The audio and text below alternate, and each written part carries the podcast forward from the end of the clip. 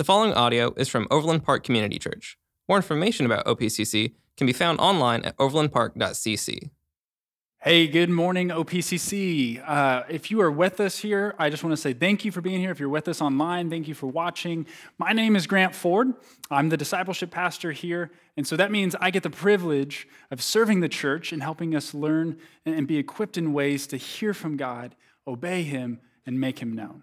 And this, uh, this week, Pastor Jimmy, he's out, he's hunting. And so we bless him in that. And we hope that he's just really refreshed. He's had a lot of fun. Um, but I've been asked to talk about discipleship. And so I'm going to do my best to take about two weeks worth of information and get it in the next 30 minutes. So that's going to be the journey we're heading on this morning. Um, I'm excited because I believe the Lord is directing us as His church in a new phase of discipleship. And we're going to learn all about that and we're going to get to unpack that together this morning. Uh, but with today being September 11th, we did just want to take a moment and recognize and, and remember those who fell, those who we lost, as well as honor those who served our country during that horrific time. So, if you would, would you please bow your heads with me as we take a moment of silence together?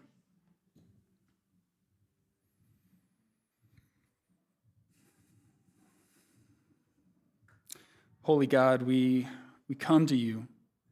We ask that you would heal us. You would heal our nation. You would heal us as a people. Lord, 21 years ago, we saw destruction, we saw chaos, we saw unleashed terror on our country. And Lord, we just pray that you would bind up our wounds and that you would heal us and you would unify us as a country and as a people. And in that healing, Lord, I ask that you would help us to love our enemies. Lord, sometimes that's impossible to think about doing, but we want to be your disciples. And so, Lord, we pray that you would be working in the lives of our enemies to bring them to repentance. And that Jesus, you would reveal yourself to them, just like you did to us.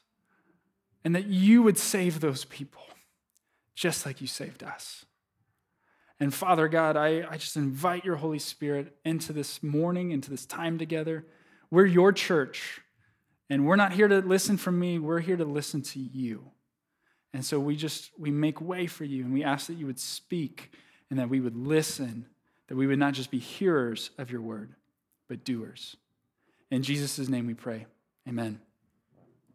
So, for the past month, Pastor Jimmy's been walking us through the book of Romans, and we've covered the first three chapters.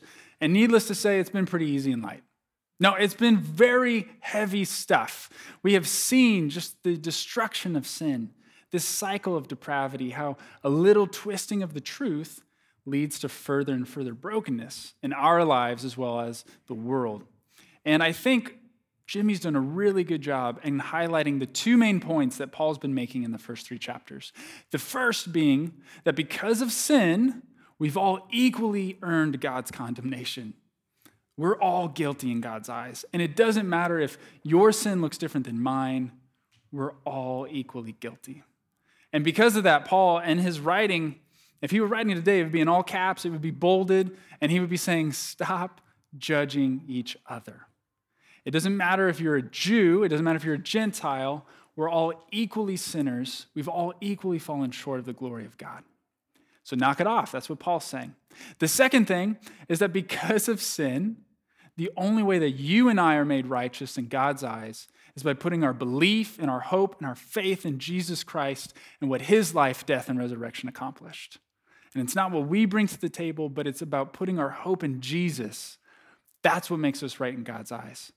And so it's in that area that Paul says, therefore, boast in the Lord. Boast about what he's done, what he's accomplished for you, because that is what unifies the church. And the church at Rome, the Jews and the Gentiles were not getting along. They kept bickering and kept going back and forth, saying, No, we should lead, no, we should lead.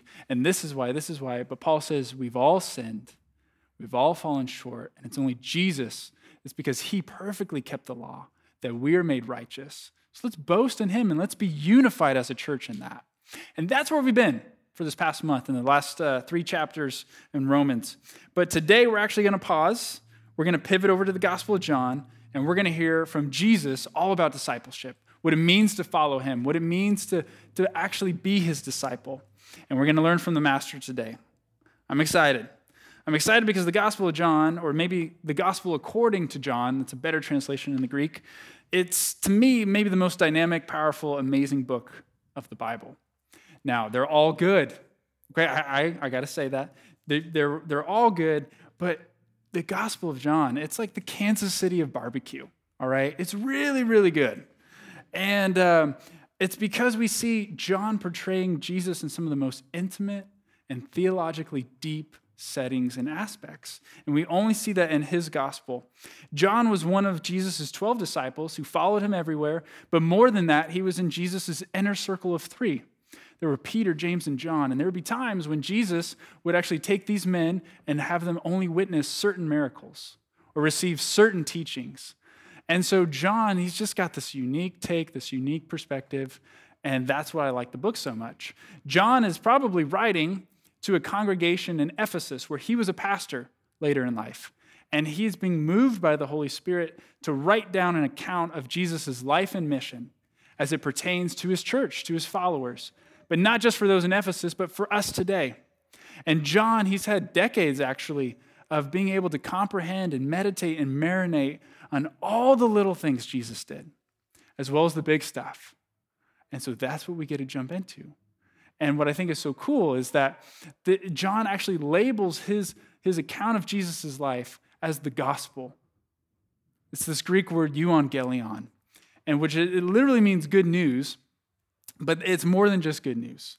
We don't really understand the significance maybe here and today, but in Jesus' time, when there was a new Roman emperor, a euangelion would go out across the Roman Empire. And it was to tell everyone, everywhere, good news there's a new king. And then everyone in the empire, their whole allegiance would have to shift and be a part of this new emperor.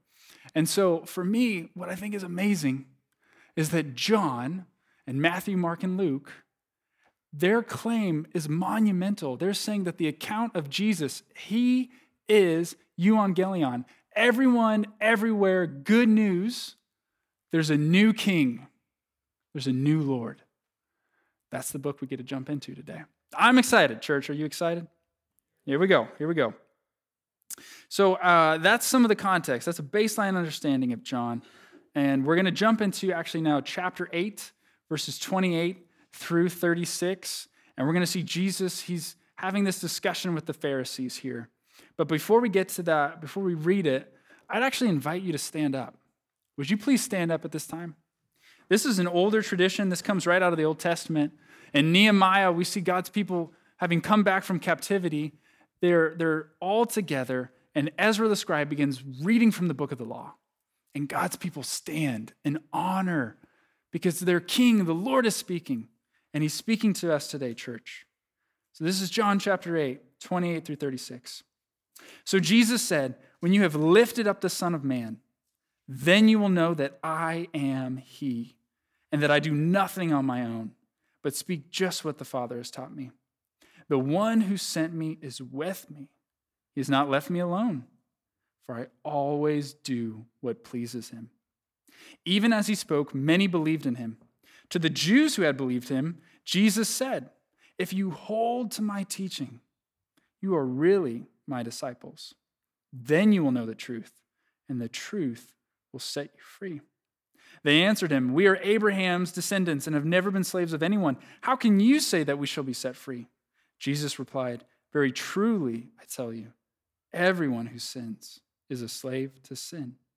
Now, a slave has no permanent place in the family, but a son belongs to it forever. So if the son sets you free, you are free indeed. This is God's word. Please, uh, please be seated. so, the context of John chapter 8, this passage we just read, is actually Jesus with the Pharisees, and they're meeting at the temple. And the temple was the central religious location in Judaism. The temple was where God designated to meet with his people, where they could experience his presence. But even in experiencing his presence, they were pretty limited. The temple was, was built by sections, and so you only certain people could enter into certain sections depending on what, what the rules were. But where we have Jesus and the Pharisees in this passage, they're in a part of the temple where both men and women and children, they could all gather together. And Jesus is actually talking to the Pharisees during the festival of booths. The Festival of Tabernacles, which that was like a, it was a party. It was a week long celebration. To me, I liken it to when the Chiefs won the Super Bowl. Businesses closed for the day, schools took off for the day, and everybody in their family, if you could in Kansas City, you met downtown and you celebrated the Chiefs. And we had parades and we hung out and it was a party.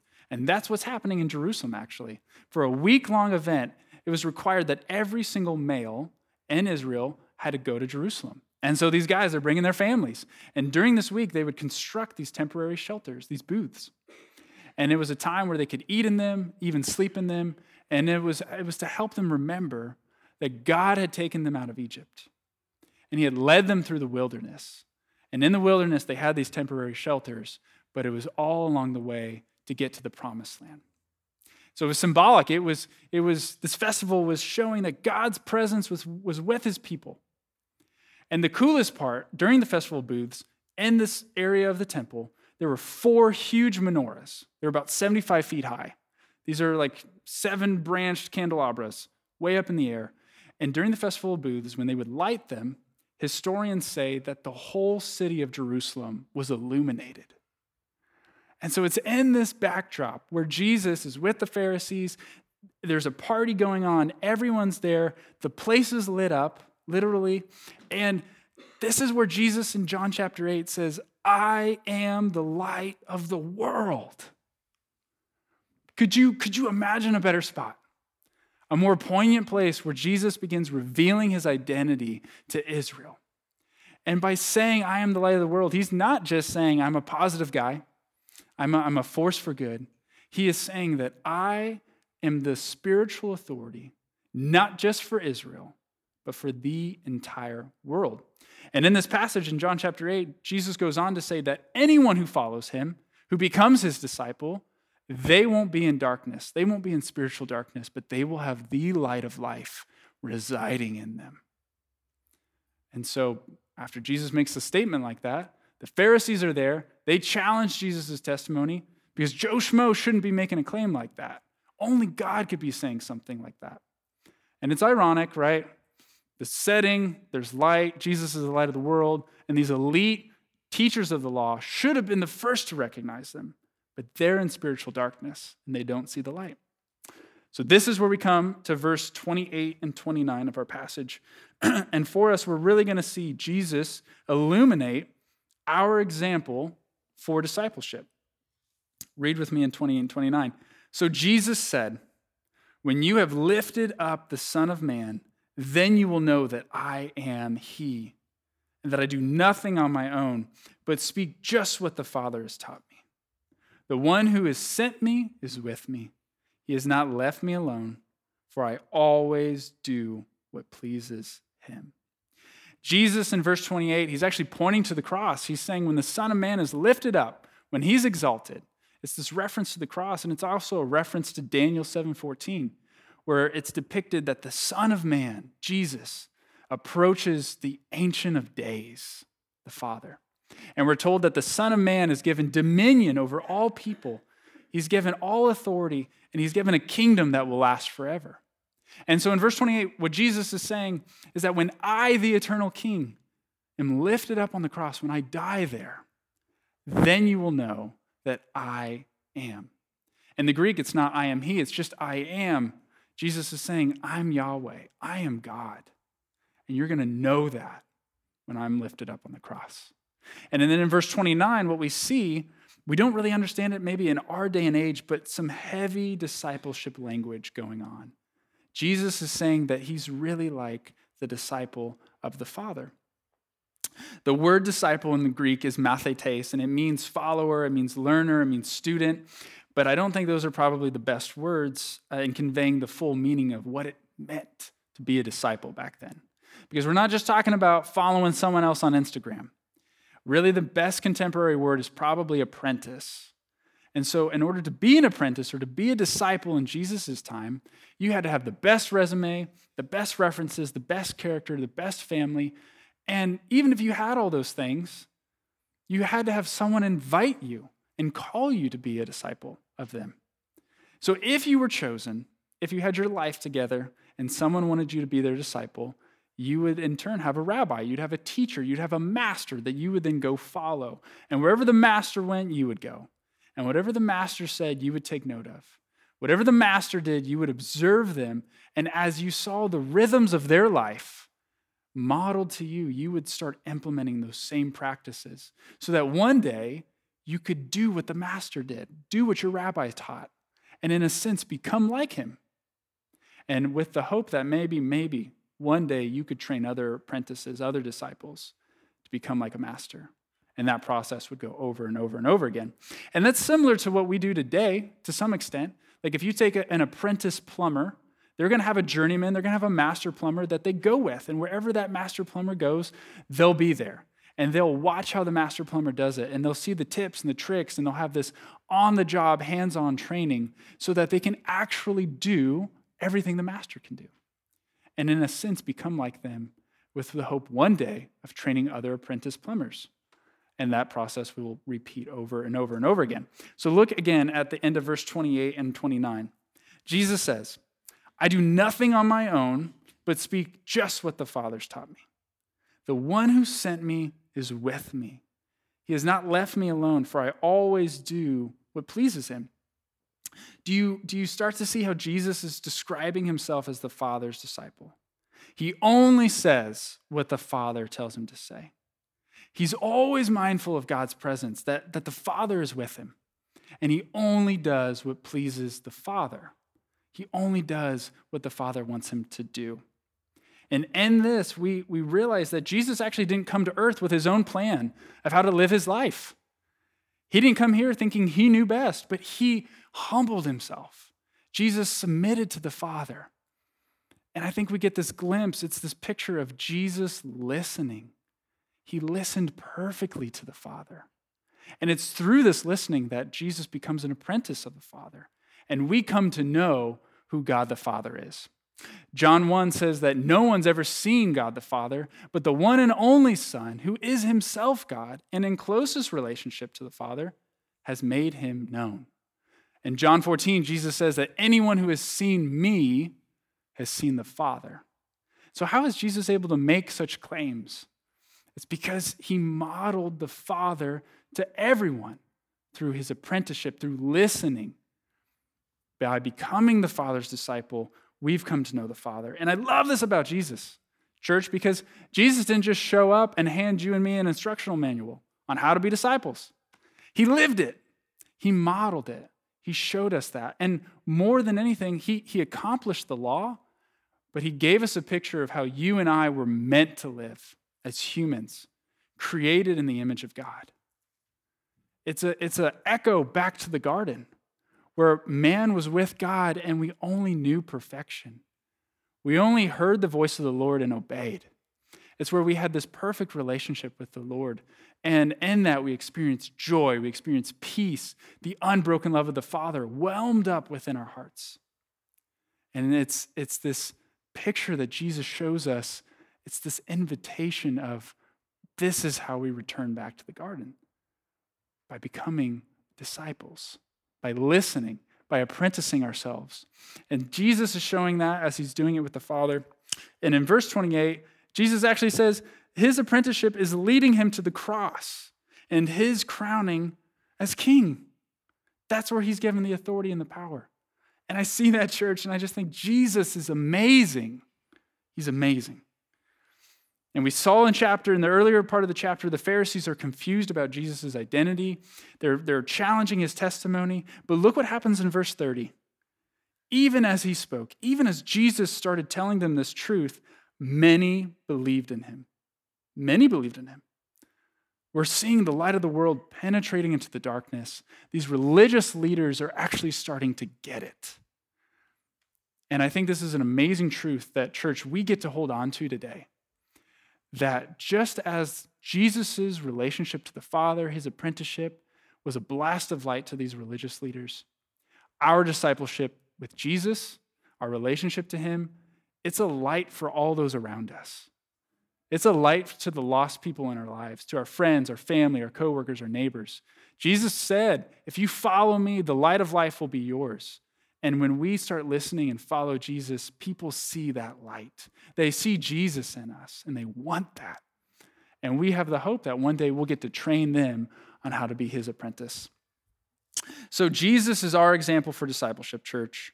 And he actually lived as a disciple of the Father, and he accomplished that through listening, through listening. So now we're going to see Jesus shine some more light and clarify who his disciple is. Who is Jesus' disciple? Let's read verses 31 and 32. To the Jews who had believed him, Jesus said, If you hold to my teaching, you are really my disciples. Then you will know the truth, and the truth will set you free. So Jesus is starting to focus on some of these Jewish religious leaders who actually were putting their faith in him. And very quickly, he's wanting to, to make known that initial belief in Jesus is not what marks us as his disciple. Just because they started believing Jesus was from God and that perhaps he's a disciple of the Father, that he has spiritual authority, Jesus says, that's not what marks you as my disciple. So, who is a disciple? Jesus says, it's the one who holds to my teaching. Other translations say, remain faithful to my teaching or abide in my word. The actual Greek for holds to is this word meno, and it means abide, it means to remain. It's this picture of planting your roots in the ground so deep that you're never going to move to another place. You're not going to pick up one day and leave. It doesn't matter how hard it gets, it doesn't matter what others think. This is where you are going to live, and this is the hill you're going to die on. And Jesus says, if you come and do that to my teaching, if you if you have my message and my word and my lifestyle, if that's what you build your life on, then truly you're my, my disciple. And Jesus is clarifying this point that his true disciples are those who continue listening to him, just like Jesus did with the Father. He listened, he heard the Father, he obeyed the Father, he put into practice what God wanted him to. And that's what made us, that's what made him a disciple of the Father, and that's what makes us a disciple of Jesus. So think about even Matthew 7. At the end of uh, the Sermon on the Mount, Jesus is clarifying, and he says there are two kinds of people in life. Uh, and he says there's, there's storms that came. One person heard my word, heard a lot of my word, but never obeyed it, never put it into practice. And the storms of life beat against that house and took it away, swept it away, destroyed it. And the other person actually heard my word and thankfully put it into practice. And so when the storms of life hit, this, the house stood. It was built on that foundation of Jesus' lordship. And so it's not just initial belief that marks us as a disciple, but it's a life cultivated around flowing from Jesus' lordship by apprenticing ourselves under him. It's implementing those rhythms that help us to listen, hear, and obey that constitute us as Jesus' disciples. And we can't forget that the whole goal of apprenticeship is to be able to actually do what, what the master did so that we could become like him. So let's just take a moment. Church, what did Jesus do? He ate and drank with sinners, he proclaimed the good news. He got away from the busyness of life. He stood up for truth. He actually humbled himself and washed his disciples' feet. He, uh, he, he testified about God's power. He invited people into his life. He welcomed the marginalized. He gave food to the hungry. And in all this, we see Jesus centering his life around hearing and obeying the Father.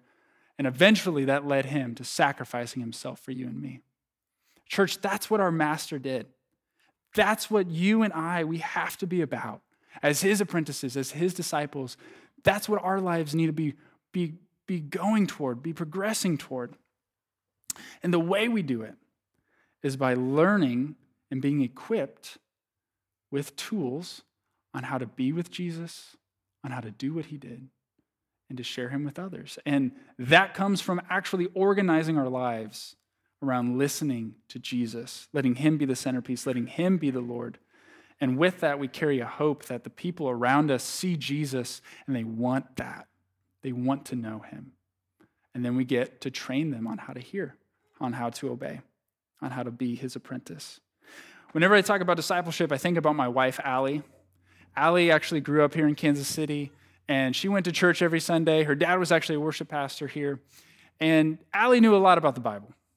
She knew some deep theological truths. She probably even knew, knew like a, a word or two in Greek. But her life wasn't centered around hearing and obeying Jesus and being his apprentice. And she she would be the one to tell you that as she grew up and she went off to college, her life really didn't look like Jesus, wasn't a good reflection. But thankfully, she had people in her life who invited her into really hearing and obeying the voice of God. This idea that God is wanting to speak to you, not just on Sunday morning, but He's wanting to speak to you all the time. And so she, she took Jesus up on his promise that if she would really become his disciple, she would know the truth, and the truth would set her free, and her life would look a lot more like Jesus's. And so she started small, but as she began to implement practices to help her become aware of Jesus and his presence, to actually hear him and obey him, her life started looking a lot, a lot more like Jesus. And she started realizing that God wanted to speak to her about where she should work, where she should live, what she should do with her free time, who her, her relationships, her friendships should be with, who she should marry. And obviously, she listened really well, okay? She listened super well. Uh, and that led Allie to get to the point where she actually was willing to sell everything, leave her friends and family, be pregnant, have a one year old, and move halfway around the world to go tell other people about Jesus. And when I when I see her example, man, I'm so proud of her. I'm so glad she's in my life. I'm so glad she's my wife. When I think about discipleship, I also think about this man named Andrew. He's actually someone I met just about three months ago, and he, he lives in Kenya. He lives actually kind of in an outskirt part of the town, and he just got connected because he wanted to learn how to make disciples who make disciples. And so I took him through this model of training on hey, let's learn how to hear and obey. Let's actually put into practice what Jesus did. Let's do that together. And so as we met for a few weeks, we, we started leaning in, and God really put it on his heart to go share the gospel with his neighbors. And that was something new for Andrew, but he listened and he just stood there and he invited other men in his life to actually pray with him and just to see, like, is that what God's calling me to do? And as God made that clear, they went out, they obeyed. They took a Saturday. He said they took nine hours and they split up in two by two and they just went out. And they just wanted to tell people the good news of Jesus. They didn't want to debate with anyone, but they wanted people to know what Jesus did. And he told me over the phone afterward, he's like, you know, Grant, I really hoped that maybe one person would give their life to Jesus. But he's like, what we saw God do was just amazing. 19 people decided not only to believe, but they wanted to follow Jesus Christ as their Lord. And he's like, that. And for me, I see that and I'm thinking, what if Andrew didn't learn to listen? What he's missing out on? What about those people? What about those families? And what was so cool is he actually gathered them up a couple days later and started training them in the same thing that I trained him in on how to hear and obey the Lord. And I think they started in John 10, which is just perfect, where Jesus, the Good Shepherd, he calls to his sheep, and his sheep, his followers, they know his voice, and they go where the sheep tells them to go. And they got to learn that. And to me, that's what discipleship is all about. It's centering our lives, it's learning how to do that practically, day in and day out, so that every part of our life, we're listening to the Lord. We're wanting his input, we're wanting to follow what he says. So let's talk about some practical stuff as far as OPCC. We're beginning a new season of discipleship here. And I want to be the first to recognize that the past model of discipleship, God did some amazing things. People came to the Lord. We actually have someone on staff, um, Rick, who actually came out of that old model. People were equipped, relationships were deepened, vulnerability was had. And I think what we've seen is there's a real spiritual DNA of intentionality here at OPCC. And that was God. God was faithful. And so, as we transition into a new model of discipleship, we're wanting to build off of that foundation of intentionality and relational investment. But we want to be able to offer every single person here a chance to be in a discipleship group. Because discipleship is never meant to be done alone, it's always meant to be done in community. So, if you're a disciple here, then we want you to, to really consider thinking about being a part of a group. Because if we're, if we're a disciple and we're not a part of a group, it's like being a football player, but not being on a team. It doesn't do you any good to be a football player, but not to be playing on a team. And I think it's the same thing as far as discipleship. If we want to learn to, to actually hear and obey and be encouraged and to be loved on and to practice the one another's that Jesus calls us to, that has to be done in a community. And Sunday mornings are so good here, but a Sunday morning is about equipping and empowering and celebrating what God did And we just can't have the intimacy that's needed that you have to have in discipleship just on a Sunday morning. So we need these groups. Um, and with that said, I'll, I just want to explain a few details on the groups. They're going to be kicked off in October. And there's actually a link in your bulletin. It's a QR code. The QR code is probably up on the screen now. And you can just use your phone, hover over it, and it'll pull up the link for you. Or you can go to overlandpark.cc slash groups. Um, and we're, we're wanting everyone to really consider being a part of a discipleship group. And that's your application. The one thing I would love for you to do from this sermon is would you take a moment today and listen to the Lord and see if He wants you to be a part of a group? We're going to have men's groups, women's groups, family groups. So would you ask God and say, God, what kind of group do you want me to be a part of? And whatever the Lord says, would you, would you listen, would you obey? That's our first step in practicing faithfulness. I don't want you to just sign up because I'm telling you to sign up. I'm not your Lord. Jesus is your Lord. And so let's learn to practice faithfulness by carving out time, hearing Him, and putting into practice what He says. These groups are going to be real simple, they're straightforward, they're reproducible, and that's, that's purposeful because we want anybody to be able to actually learn how to hear and obey. Whether you're a brand new believer or a seasoned disciple, we want you to be able to take this training and to be able to train others and not let it be too hard. Because if you have the best training in the world, but it's so complicated, it can never be passed down. And the goal of being apprentices, being disciples, is to train others. So, with all that, my encouragement to you is take time, listen to the Lord, hear what He wants you to do. For some of us, some of the leaders here at the church, would you also consider, would you listen? Does God want you to be a leader of a group? Think about it and, and hear from the Lord on that. Probably my wife and I will probably be a part of a family group, but that's because we love we love seeing um, just Jesus work on us at the same time, growing together. It helps our marriage, it helps our parenting, but we need to actually ask Jesus, is that what he wants us to do? And as we put these things into practice, church, as we grow in this new model of discipleship, I really believe God's going to empower us to bear the image that he made us in. So we're going to practice being what it means to be human. We're going to live the way God created us to live. And In a sense, we will return to the garden and experience God and fellowship and relationship the way we were made to. As we come and hear and listen to the Lord, we'll become his disciples, we'll be set free because we'll know the truth. So that's who a disciple is. It's, it's someone who continues to listen to Jesus. Quickly, we're going to look at now who isn't a disciple of Jesus because he clarifies that too after Jesus tells them, like, the truth is going to set you free, look what uh, the Jews say in verse 33.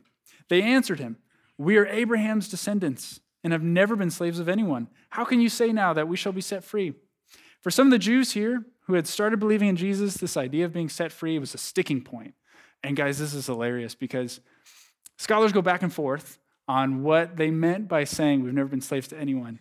But if they're speaking from a historical perspective, it's a dumb reply because they were slaves of the Egyptians, of the Assyrians, of the Babylonians, of the Persians, of the Greeks, and even in that current time period, they were under Roman control. So, man, if they're thinking politically like they've never been slaves, they are a little misguided. Probably what they're talking about is that they are socially, currently, individually, not anyone's slave. So, why is Jesus saying he's going to set us free? And they say in verse 33 uh, we are Abraham's descendants. They're clinging to the spiritual fact that their, their, their ancestor Abraham, he followed God and he has the most authority in our faith. So, who is Jesus now to come and tell us that he can set us free? But look how Jesus responds in verse 34 Very truly, I tell you, everyone who sins is a slave to sin. This phrase, very truly in the Greek, it's amen, amen. It's a double emphasis on the fact that without a doubt, this is clearly true. If you have ever sinned, you are a slave to sin. Sin's your master. And Jesus is letting him know, he's like, unless you're my disciple, you're not going to know the truth. And the truth is the only thing that can set you free. I think he's telling these, these Jews that just because your, your ancestor Abraham followed God, that doesn't make you my disciple. That doesn't mean you're set free. Just because maybe your parents brought you to church every Sunday, that doesn't mean you're a disciple of Jesus. That doesn't mean you're set free. Just because we even label ourselves as Christians, we say, Yeah, I'm a Christian, that actually doesn't mean we're technically a disciple. Jesus says it's the person who holds to my teaching, the person who builds their life, centers their life around hearing and obeying me and my word and my message. That's my disciple. And the person who does that, they'll know the truth, and the truth will set them free. So Jesus is wanting to clarify, I think, for us today that just because we say we're Christian, that doesn't mean we're actually a disciple. That's something we got to wrestle with. That's something we have to lean into. We have to ask God, have I just been calling myself a Christian? Or am I really wanting to be your apprentice? And let's listen. Let's engage the Lord in that. So, really, so far in this whole passage, we've seen our example for discipleship, Jesus. He lived as a disciple of the Father through listening. We're truly Jesus' disciples if we continue listening to him. And that just because we say we're Christian, that doesn't mean we're actually a disciple, unless we're listening. So now we get to the end of our message. And this is my favorite part. This is the promise of discipleship. And let me tell you, there is a promise, and it's good and it's sweet. And if you let it, it'll allow you to let go of your life and trying to control it and trying to be Lord and trying to come up with the loftiest or the grandest ideas for yourself. And you'll want to take hold of the promise. Let's read verses 35 and 36. Now, a slave has no permanent place in the family, but a son belongs to it forever. So if the son sets you free, you will be free indeed. Jesus is giving the solution to our sin problem, just like he did in verse 32, but he's using this analogy to really illustrate what that truth is that sets us free. He says a slave has no permanent place in the household.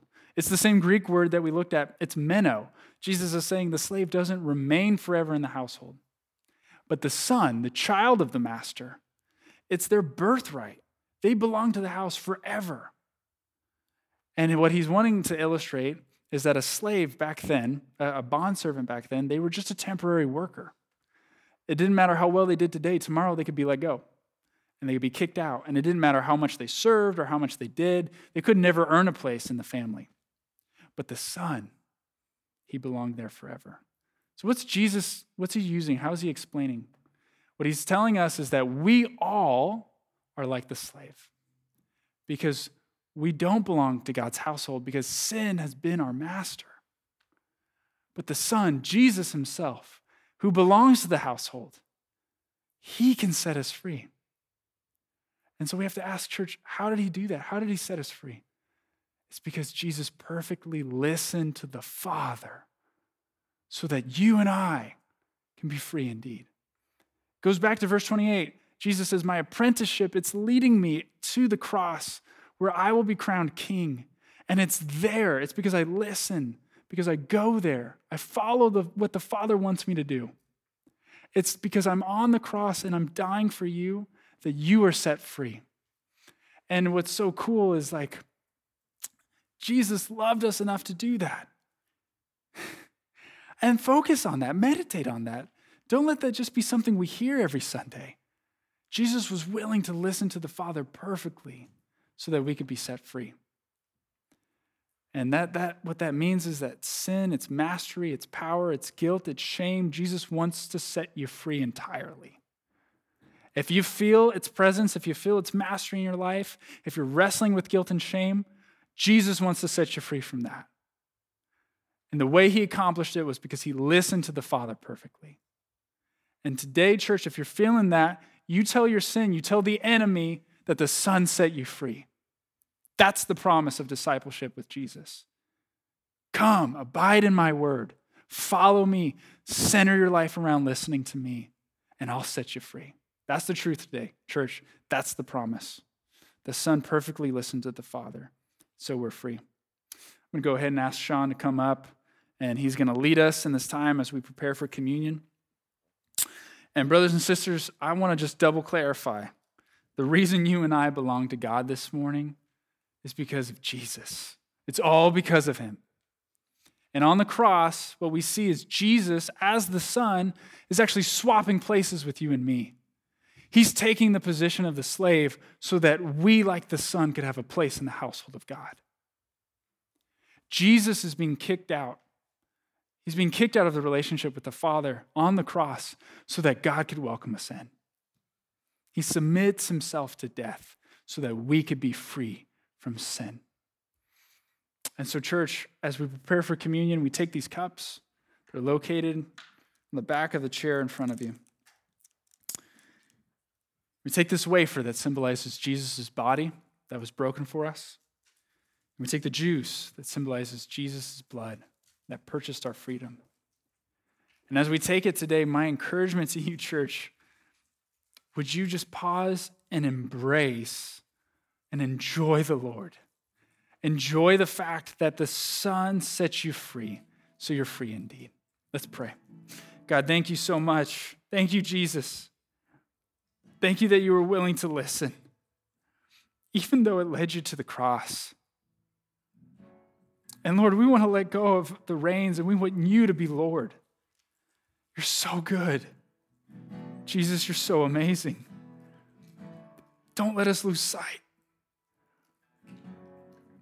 Lead us back to the garden as we apprentice ourselves under you. Thank you, Jesus. It's all to you. It's in your name we pray. Amen. Thank you for listening to audio from Overland Park Community Church in Overland Park, Kansas. For more information, visit us online at overlandpark.cc.